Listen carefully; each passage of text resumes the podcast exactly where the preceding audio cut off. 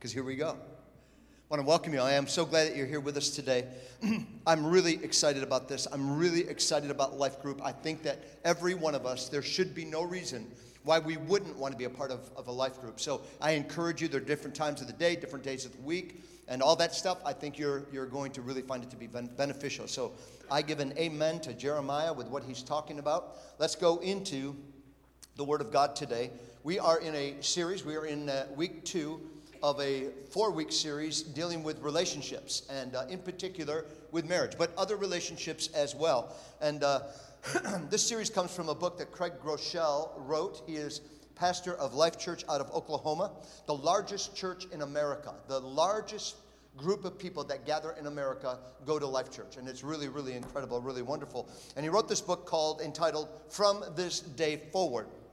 So, over the next few weeks, uh, my goal is, is that I would talk to those of us who are dealing with marriage right now, those of us who may be challenged, those of us who are wanting to go a little bit deeper, a little bit better than where we've been and what we've been doing. Also, I want to invest into those who are thinking of getting married someday maybe getting married again someday, however it may be in your life. And then maybe with this series, it's going to help you as well, those of you who are single and or again single again for your future decisions. Maybe this series can help us in that area of relationship. So that's where we're going and what we're doing with all of that. As we go into this, I want to I want to give you three rules. I have three rules for this series. Rule number 1 is is that typically in marriage and relationship kind of series, our thought process always goes to our spouse or our boyfriend or our girlfriend because they're the ones who need the help. And I'm going to ask you in this one don't do that. If you do that, I'm going to take a flag out of my back pocket and throw it up, the, up in the air, and you're going to, you're going to lose 10 yards. All right? So there's n- none of that. Um, what I want you to, do, to do is to apply every bit of this to yourself. This is for you. This is for me. This isn't for Marianne. This is for me. This is what I need. This is what you need. Number two is that I don't, uh, I don't want you looking back. I don't want you looking back. We talked about this a little bit last week the tendency is to filter the idea of the scriptures and truth of God's word mostly through what happened in the past. The reason why you're mad right now, the reason why you're miserable right now is because of him and what he did a year ago, five years ago, or because of her, what she said and what she. Don't do that.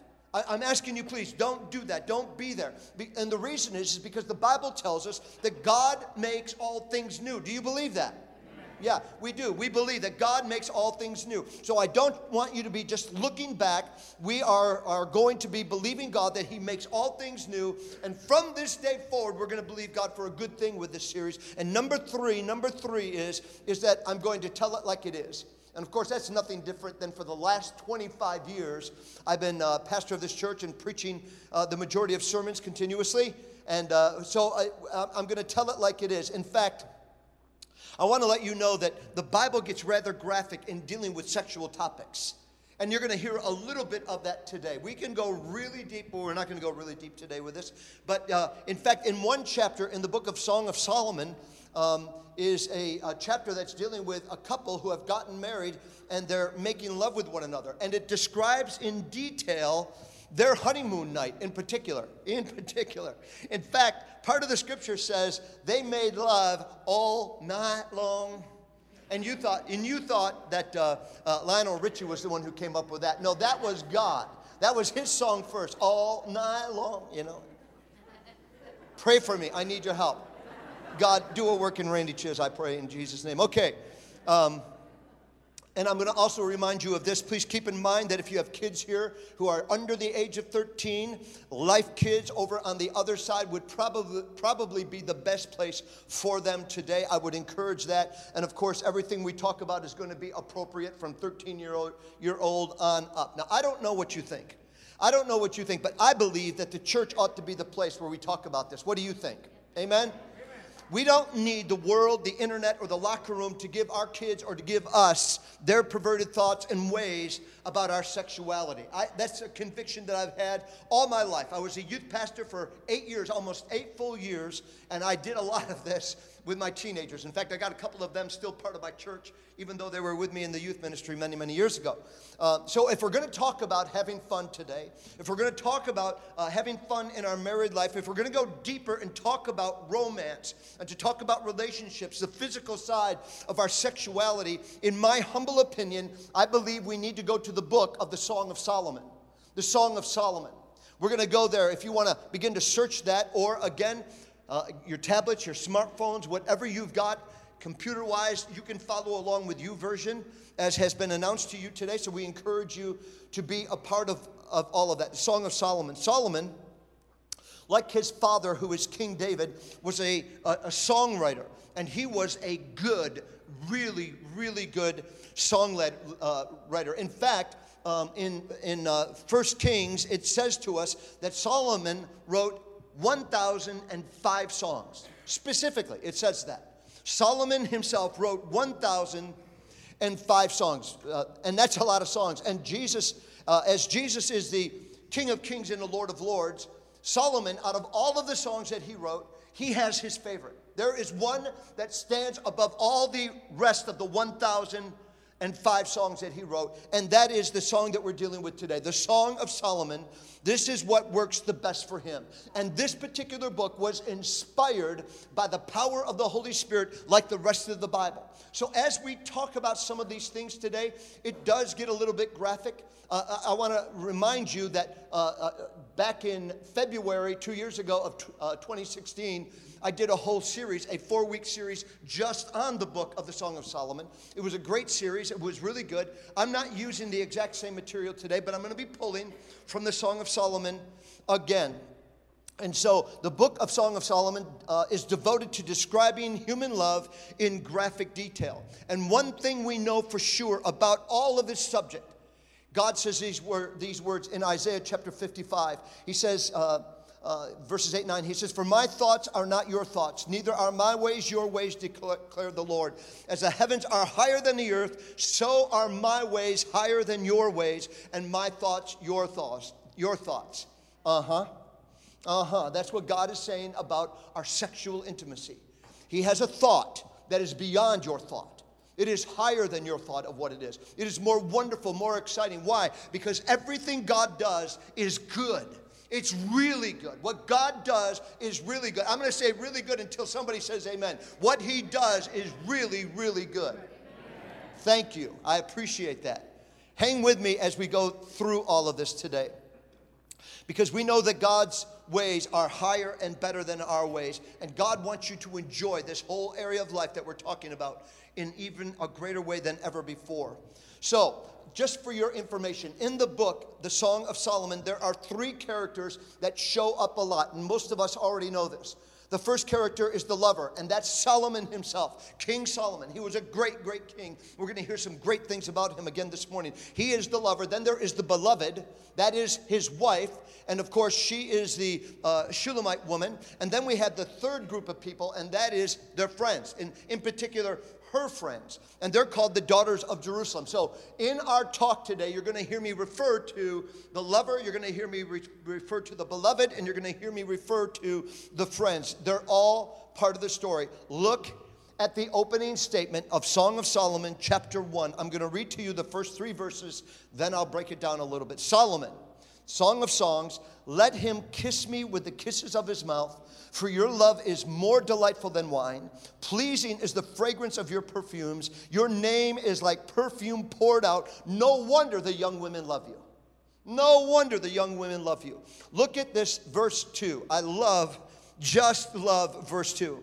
And she said, uh, he says here, she says here, let him kiss me with the kisses of his mouth. I don't know. I, I need an amen behind that. Come on, give me an amen. Somebody give me an amen if we're going to be talking about love, if we're going to be talking about relationships, if we're going to be talking about sexual our sexuality, for this book to begin this way, it is incredible. This guy is right on point. This guy is doing exactly what needs to be done. Let him kiss me with the kisses of his mouth, is what she says. And then she identifies his greatest strength as a man.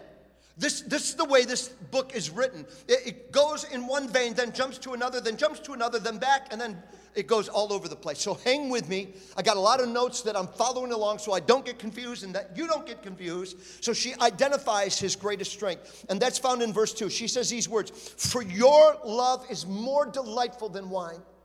Your love is more delightful than, than wine. In other words, what she is saying is something like this identifying his greatest strength as a man Solomon, the way that you love, the way that you love, you have figured out human love. You have figured out human relationship better than anyone else.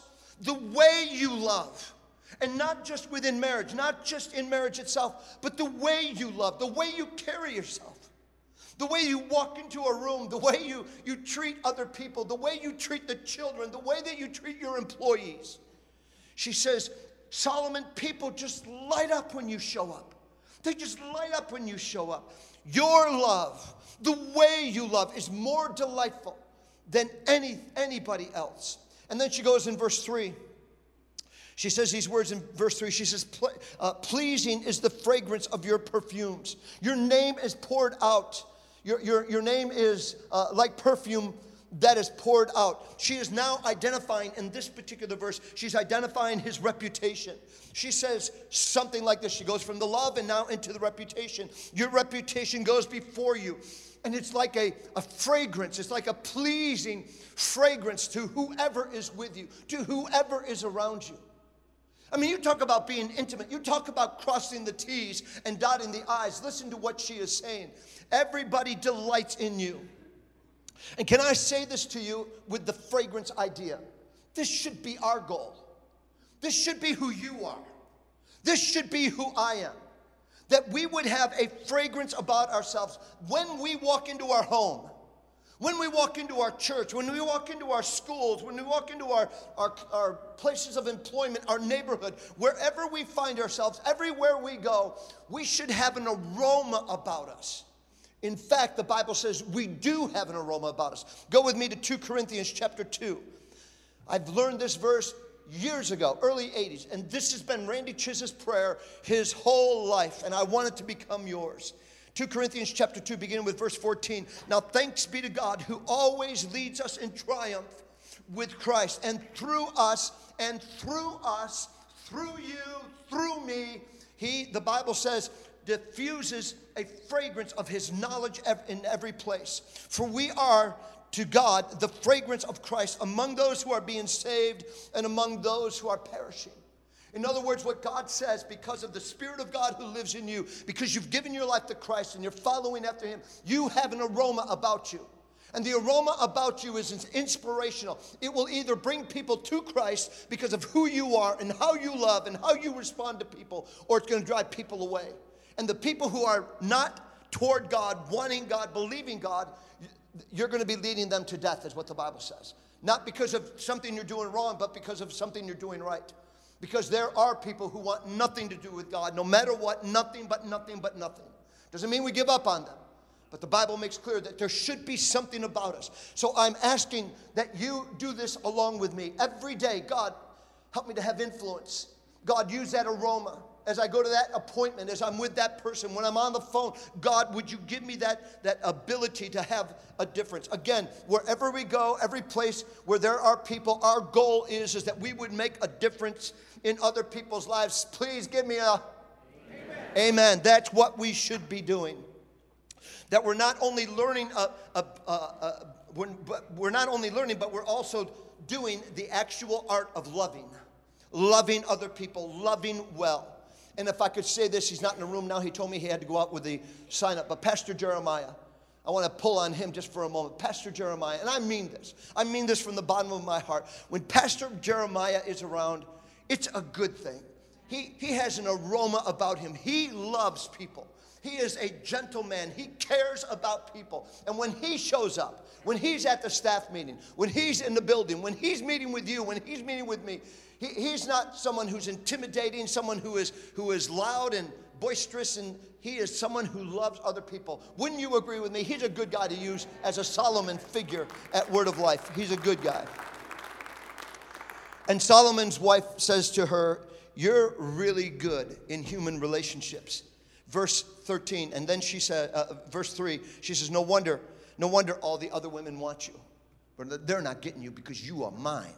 You belong to me. They're not going to get you.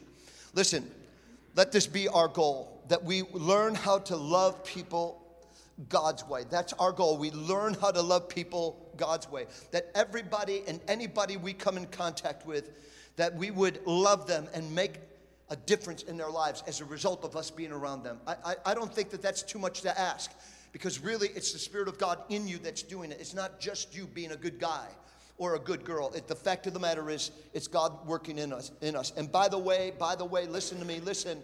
All of this should begin not at church, not at school, not at the workplace. It should begin in the home. When you walk into that home, sir, when you walk into that home, ma'am, all of a sudden there should be an aroma coming from you that there is Christ and you are loving well. You are loving really well right now in my home. That's where it should begin. Well, that's my introduction to the message today, this morning. So let's go into verse 4. Let's begin to unfold this even more. Verse 4, Song of Solomon. This is her that is speaking. Verse 4. She says, let me pull it back up. She says, Take me away with you. Take me away with you. Let us hurry and let the king bring me into his chambers. Now, the chambers, of course, is the bedroom. That's what she's wanting. She's wanting to be with him in his bedroom, be with him in his bedroom. And then the the friends, the, the daughters of Jerusalem, the, the, they, they hear her say these words, Take me into your chambers, and they immediately have something to contribute. And they begin to say things like this We rejoice and we delight in you. We rejoice and we delight. Man, we think you guys have the best relationship ever. There's no one out there that's like you. We wish we had what you have is what the daughters are saying, what the friends are saying as they're watching this, as they're listening to all of this. They have their thoughts and they have their comments. And she responds in verse 5. She says, Dark am I, dark am I, yet lovely.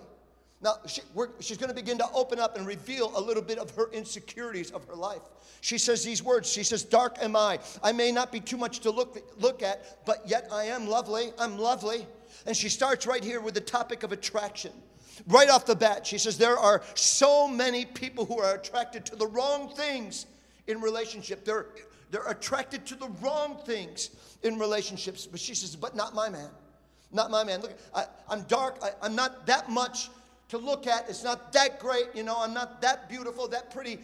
But she says, My man, he's not looking at that. He's not wanting the, the number 10. He's not wanting the best of the best that's out there. He can see things differently. So she begins to unload a little bit. She says these words. She says, she says, uh, uh, Dark am I and yet lovely, daughters of Jerusalem, dark like the tents of Kedar, uh, uh which are pitch black. They're, they're black. And uh, the tents of the curtains of Solomon, again, they're black. So she's, she is dealing with a bit of her insecurities because of the color of her skin, really what's going on. And it's really not that way today. It's not like that. It was like that back then, but today it's not like that. In fact, we think dark is beautiful. We think tans are sexy. We think that, uh, we understand that back then all of that was dark and that was bad. Her skin probably would be dry and would be cracked and ugly. And the reason for all of that is because she worked the fields. She says, I'm dark because of the sun. I'm dark because I work the fields. I'm dark because I'm in there. And, uh, and uh, with all of that, she would have withered hands and dry skin and rough hands. And she explains in the, this particular verse, I won't read it to you right now, but she talks about her stepbrothers who were angry with her and they forced her to work in the vineyards. And she says at the end of verse 6, she says these words. She said, But my own vineyard, vineyard I had rejected. I, excuse me, I have neglected, is what I have done.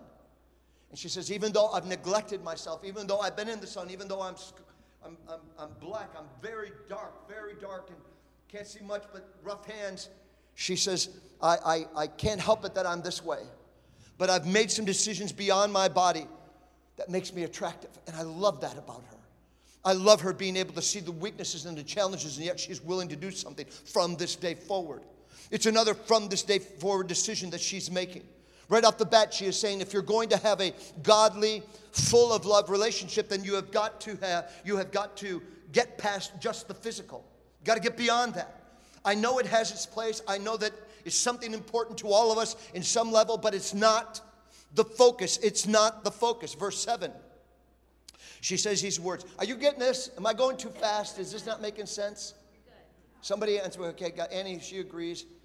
All right, the rest of you, the rest of you are going to have to hang on there. Okay. Oh God, help me. Um, verse seven, and she says she says these words. Love this. Tell me, you whom I love, where you graze your flock and where you rest your sheep at midday. Why should I be like a veiled woman beside the flocks of your friends? She's making a decision here. She's saying, I'm not going to be like that. I'm not going to be like a, a, a, veiled woman. Why, why should I be like a veiled woman? Why should I be out there flaunting my body all around? Because actually, a, a veiled woman in th- this particular setting, they're prostitutes. Literally, a veiled woman means a prostitute. And these prostitutes, um, who would actually be on the very edge of the field where the work is taking place. She's talking about, tell me where you graze and tell me where the sheep are and all the things where you're working at. And at that field where there's multiple of shepherds and multiple people working, the prostitutes would come and, and they would actually be on the very edge of the field where the men would work. And when they were tired and they're wanting a little bit of love, the, the veiled women would be right there and we would be ready to seduce them to get whatever they're wanting. They're wanting the money. They could care less about the individual. They just want the money from the, the service that would be taking place. This Shulamite woman, she said, I'm not going there. I, I'm not going to be like that. That's nothing that I'm going to. It, it's a matter of fact how she is saying these words. I'm not going to do this. And guess what? Solomon is turned on. Solomon is hearing this and he says, You are more attractive to me than you would ever imagine. I'm looking for someone who is different than all the other women. I don't want to follow that. I want to follow someone who is genuine, someone who is real. I'm looking for someone like you, and I found you, is what Solomon responds. So if you're married, single or single again, and you want the right man, you, want the, you want the right woman, there needs to be the right attraction. It's not just about the outwardness of a person, it's in the heart. It's about the heart, it's about their faith, it's about their walk with God. It's about their integrity, all of the things that are important to us after we marry him, after we marry her. In the beginning, he's crossing all the T's, dotting all the I's, but after they're married, is he that person that you really it's it's that that kind of special right attraction i want to cover three life-giving attractions very quickly with you from this day forward attraction number one is our spiritual attraction uh, psalm chapter 37 beginning at verse 3 Psalm 37, verse 3 Trust in the Lord and do good. Dwell in the land and enjoy safe pasture. Take delight in the Lord, and he will give you the desires of your heart. I love Psalm 37. It's the best, one of the best Psalms. It's something you should read every day for a while, anyhow. Verse 5 Commit your way to the Lord, trust in, trust in him, and he will do this. He will make your righteous. Uh, righteous reward shine like the dawn, your vindication like the noonday sun. I submit to you that one of the most attractive things that you can offer any relationship, any relationship that would matter to you at all, a, a boyfriend, girlfriend, a spouse, kids, family, friends, whoever there. The best thing that you can offer a relationship like that, that is how much you love God.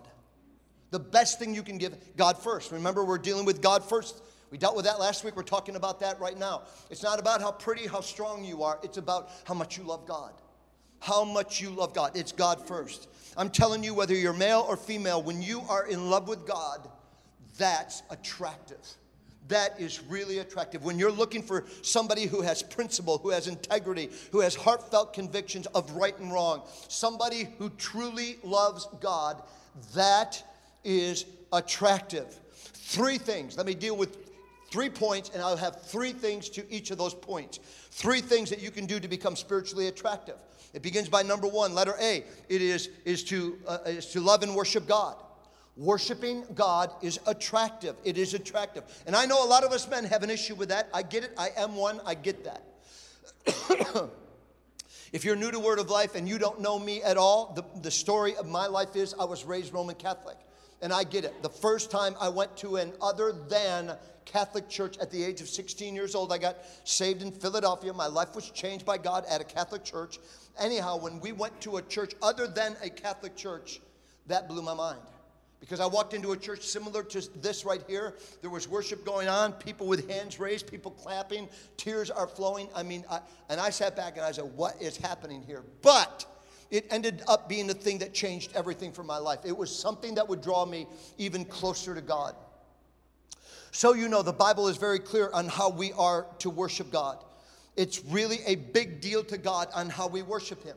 You can find it a lot in the book of Psalms, which is the largest book in the Bible, 150 chapters in the book of Psalms, and it's mostly about worship, of course. And there, therefore, with that big of a book, it must be a big or an important thing to God as well. So we find in the book of Psalms, we find that with worship, we are to be clapping our hands, singing, shouting, whistling, dancing, raising our hands before the God who has redeemed our lives. Yeah, that's right. Expressive, expressive worship looks a lot like this, a Saturday at the Dome, for sure. But the truth is, man, we certainly don't mind a Saturday at the Dome, but we get all conservative on a Sunday morning when we come to church. And I don't get that. People who raise their hands at church to the one who's redeemed them, who saved them, the one that they love more than anything, I can't raise my hands before God because, you know, that's a little bit embarrassing. But yeah, man, you can be crazy at the dome and paint your face and everybody loves you. I don't get it. But anyhow, I've been following Jesus for nearly five decades of my life now.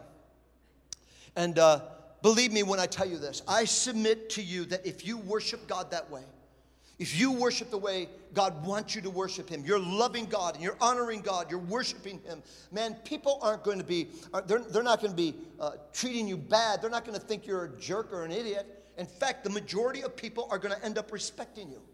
So, I want to challenge you, my brother, especially the men, probably some women, but especially the men. I want to challenge you to take your hands out of your pocket when we do the final song that we're going to do at the end of the message today.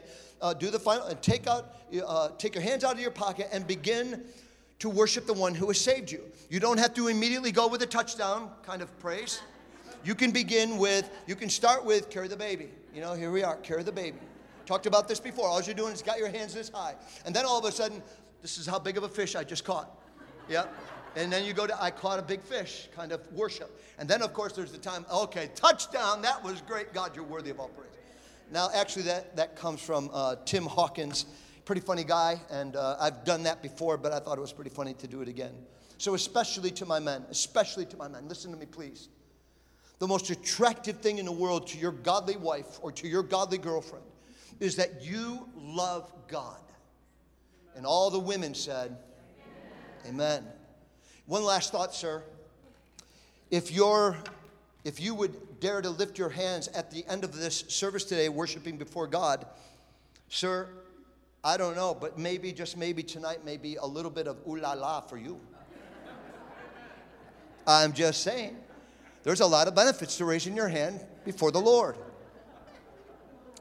Letter B is pursue your God given purpose. Decide today it's God first. I'm going to seek Him. I'm going to love Him. I'm not going to be just a, a, a, taker of things. I'm not going to come to church and just take it all in. It's all about me, what I can get. No, I want to serve.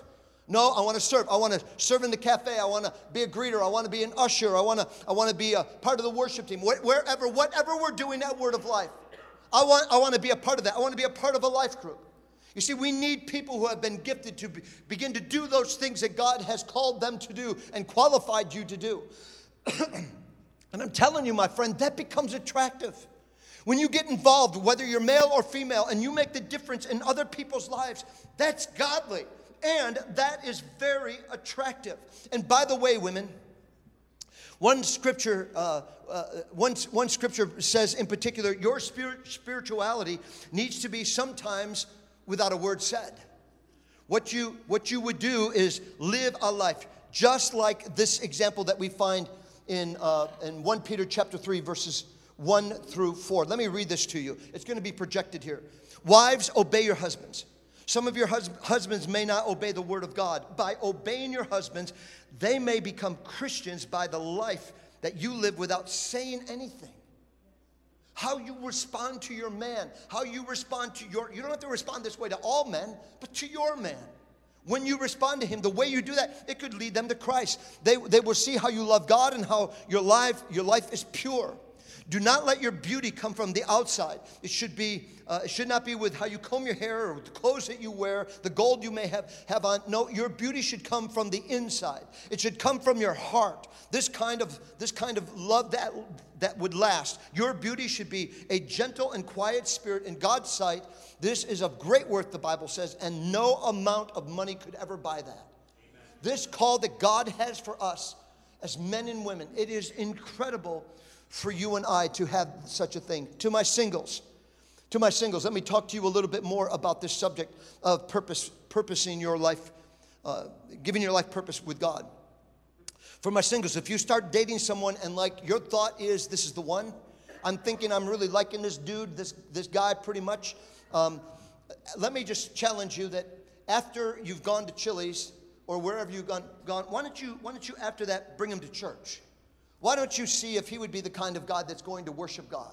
See if he would end up taking his hands out of his pockets and begin to worship the one who's redeemed his life. And if not, if he doesn't do that, remember your purpose now. If he if he does not do that, then I think you need to say, hasta la vista, my brother, because I'm looking for another brother other than you. See you later, alligator, is what you should do. So, or um, if if you if you've as you're a person who's been dating now for three, four weeks or a couple, three months, however that may be for you, and you're beginning to feel something, sir, ma'am. You know, you're, you're beginning to have some thoughts in your heart and in your mind. Um, I challenge you, you talk to him or you talk to her. A, a, you need a come to Jesus kind of moment. In fact, I'm saying to you, you need to make it crystal clear. And you would say something like this, sir, ma'am, you really should. This is how far we're going. And if you like it, then you need to put a ring on it first. And uh, uh, by the way, I'm not, I'm not going to be like a veiled woman.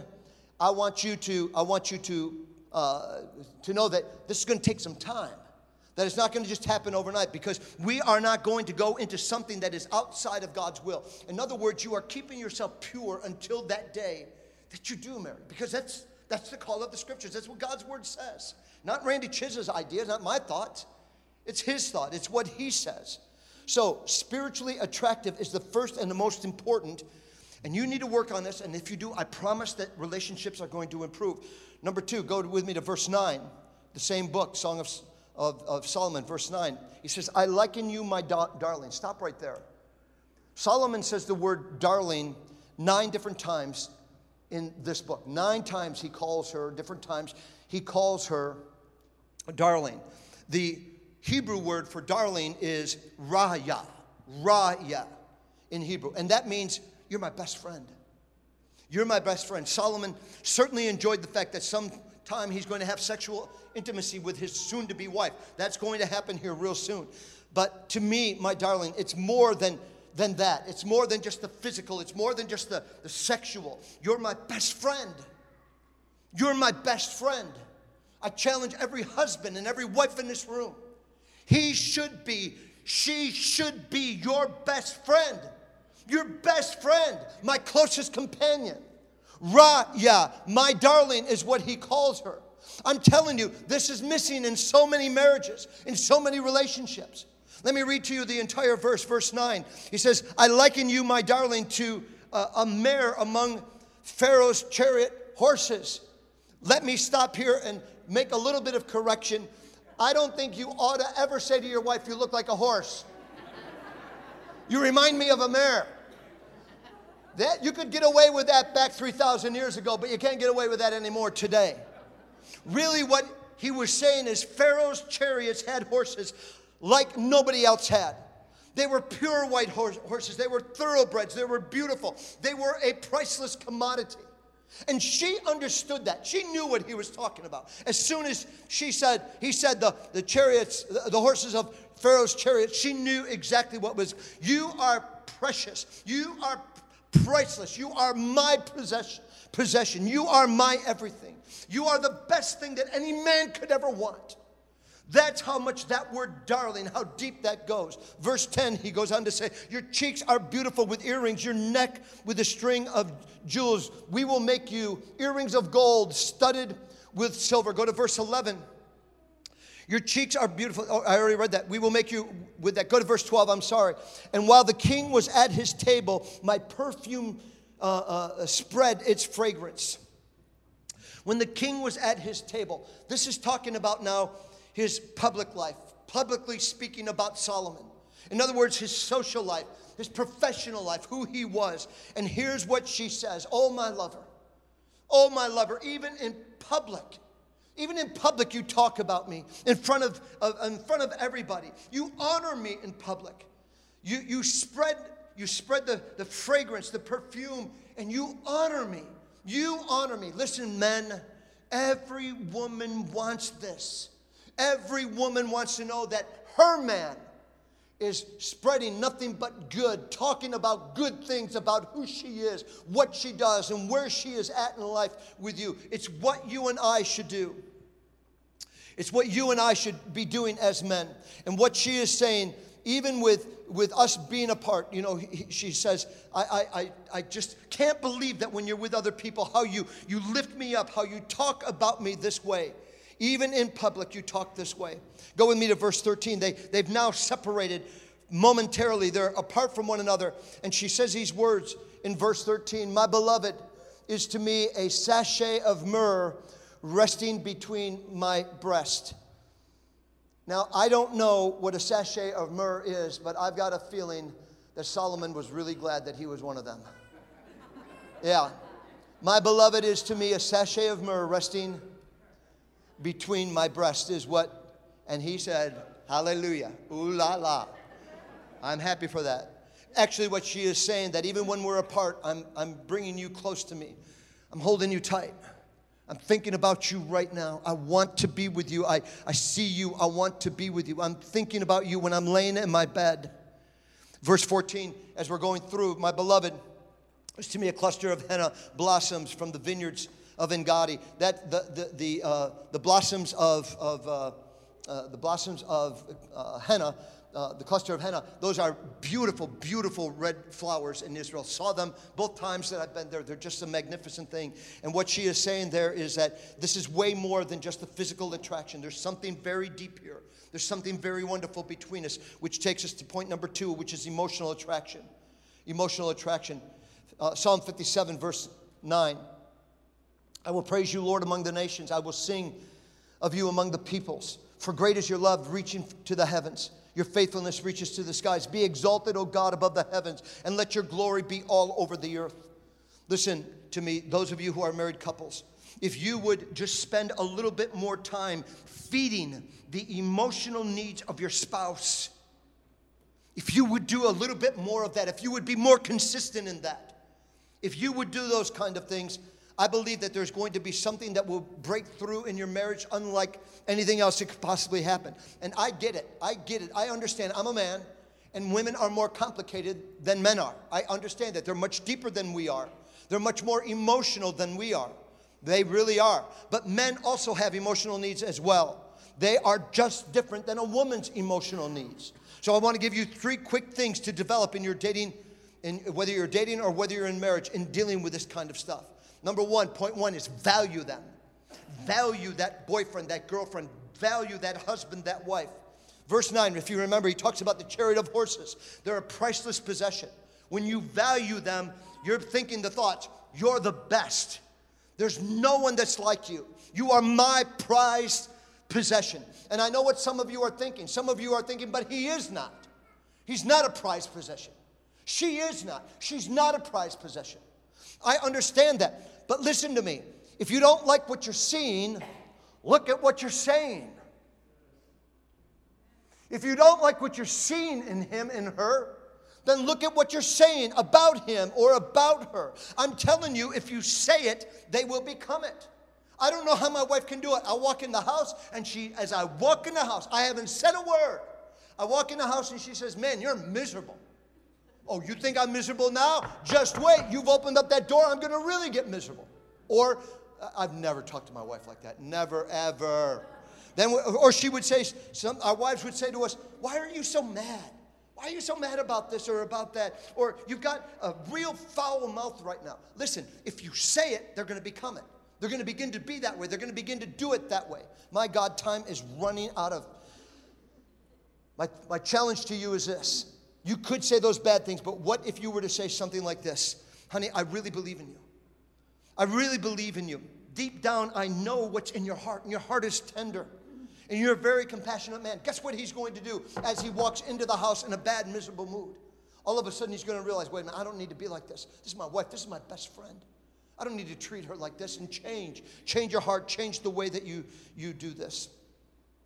Um, let me go to, uh, I'm going to jump ahead because I'm really running out of time. So, to the guys on the projection, good luck following along with me. The third, next thing is to speak life to them. In other words, watch your words. Men, ladies like to hear who they are. They like to hear who they are, that you would celebrate who, who they are. You're beautiful. I say this to Marianne a lot. And I'm, I'm not boasting, this is just our communication. 44 years we've been married. You're beautiful. Where did I find you? Did it hurt? Did it hurt? Yeah, when you came down from heaven to be with me, did it hurt?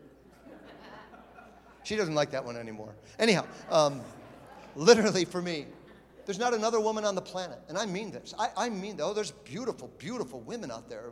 My God. But there's none that compare to my wife, to my Marianne. I call her Mac. A lot of people don't know that I call her Mac. Marianne Chiz. I, my Mac, I mean, she is, she's my everything. She's the greatest wife, mother, and grandmother on the planet. She's packed full of love and grace and compassion and wisdom. And in my humble opinion, I really mean this. She's the greatest gift to Word of Life Assembly of God Church outside of God Himself, as far as I'm concerned. Ladies, you don't focus on who he is. What you're to focus with your man is what he does. It's what he does. All of us men need to be encouraged that we're doing a good job. You need to tell us that. You need to speak life into them because, ladies and gentlemen, let me give you a warning. If you don't, if you don't speak life into them, someone else is going to. The enemy will do everything in his power to make sure that the vacuum that is missing in your husband, in your wife's life, is because you haven't been admiring her, you haven't been affectionate toward her, you haven't been emotional toward her or him, male or female. And every one of us need that. And the devil will make sure that someone's going to walk up to your husband and say to them at work, Wow, you're incredible. I can't believe you do such a great job. Where do you get your talent from? Oh, a man likes to hear that. Or a woman. Do you know that the sexiest words a woman could ever hear from another man is, So tell me more? And then what happened? Or, That's interesting. Those are some of the sexiest words a woman could ever hear from another man. The third thing let her see is think good thoughts about them.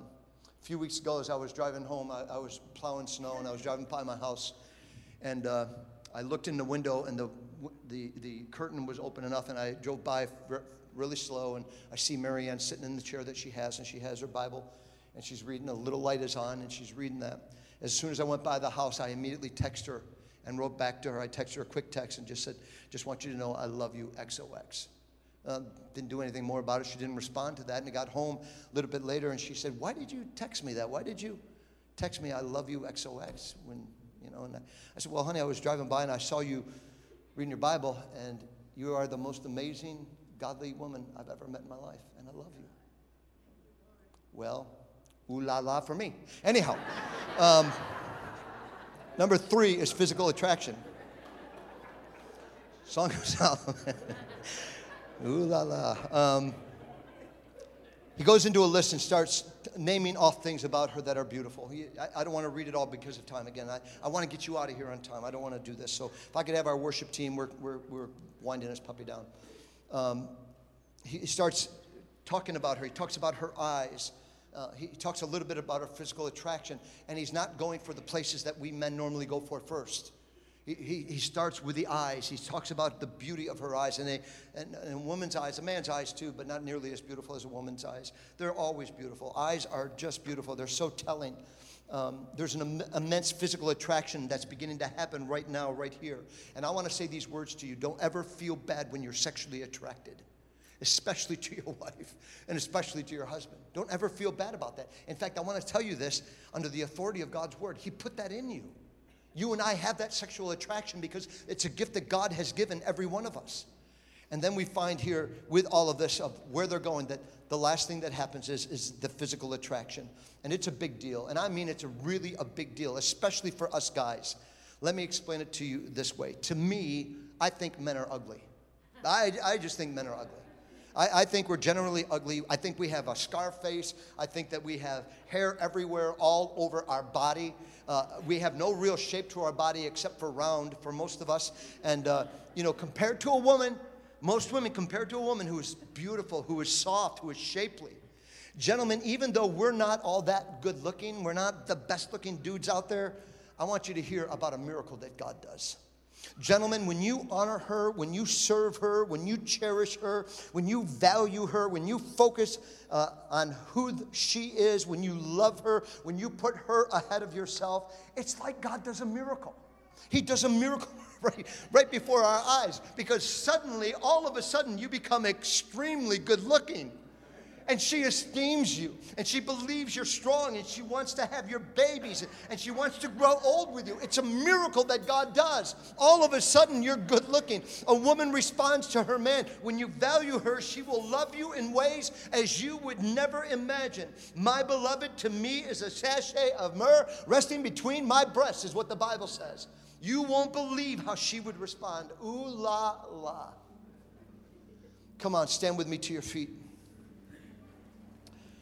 God created all of that and more. I've got more in my notes. Forgive me for going long.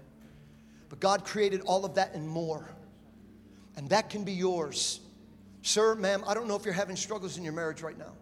I don't know if you're in a dating relationship right now and not sure where it's going to go and, and what to do. Well, maybe some of this stuff will help you a little bit in making some of those decisions. But I want to tell you this much it's God's plan for you to have the greatest marriage on the planet. It's God's plan for you to be as much in love with your man, your woman, as I am with my woman, and my wife is with me. It's God's plan. And it will only happen if you follow His word, if you will do what His word says. We're going to sing our closing song. Maybe we could do this a little bit shorter because I've been a little bit long. You guys know what to do. Um, but we're going to have our worship team here. Uh, excuse me, our uh, intercessory team. These are men and women who have been praying for the last 45 minutes in another room. In fact, it's in my office where they've been praying and they're praying for you. If you need prayer for anything in your life at all, you don't need to be a member to have prayer. If you have a need in your life, whatever it may be, you come and just give them a couple of words of what you want them to pray for, and they'll pray for you. And you can go back and be seated. Or you can continue to worship God with us as we sing this last and final song. Come on, let's do that.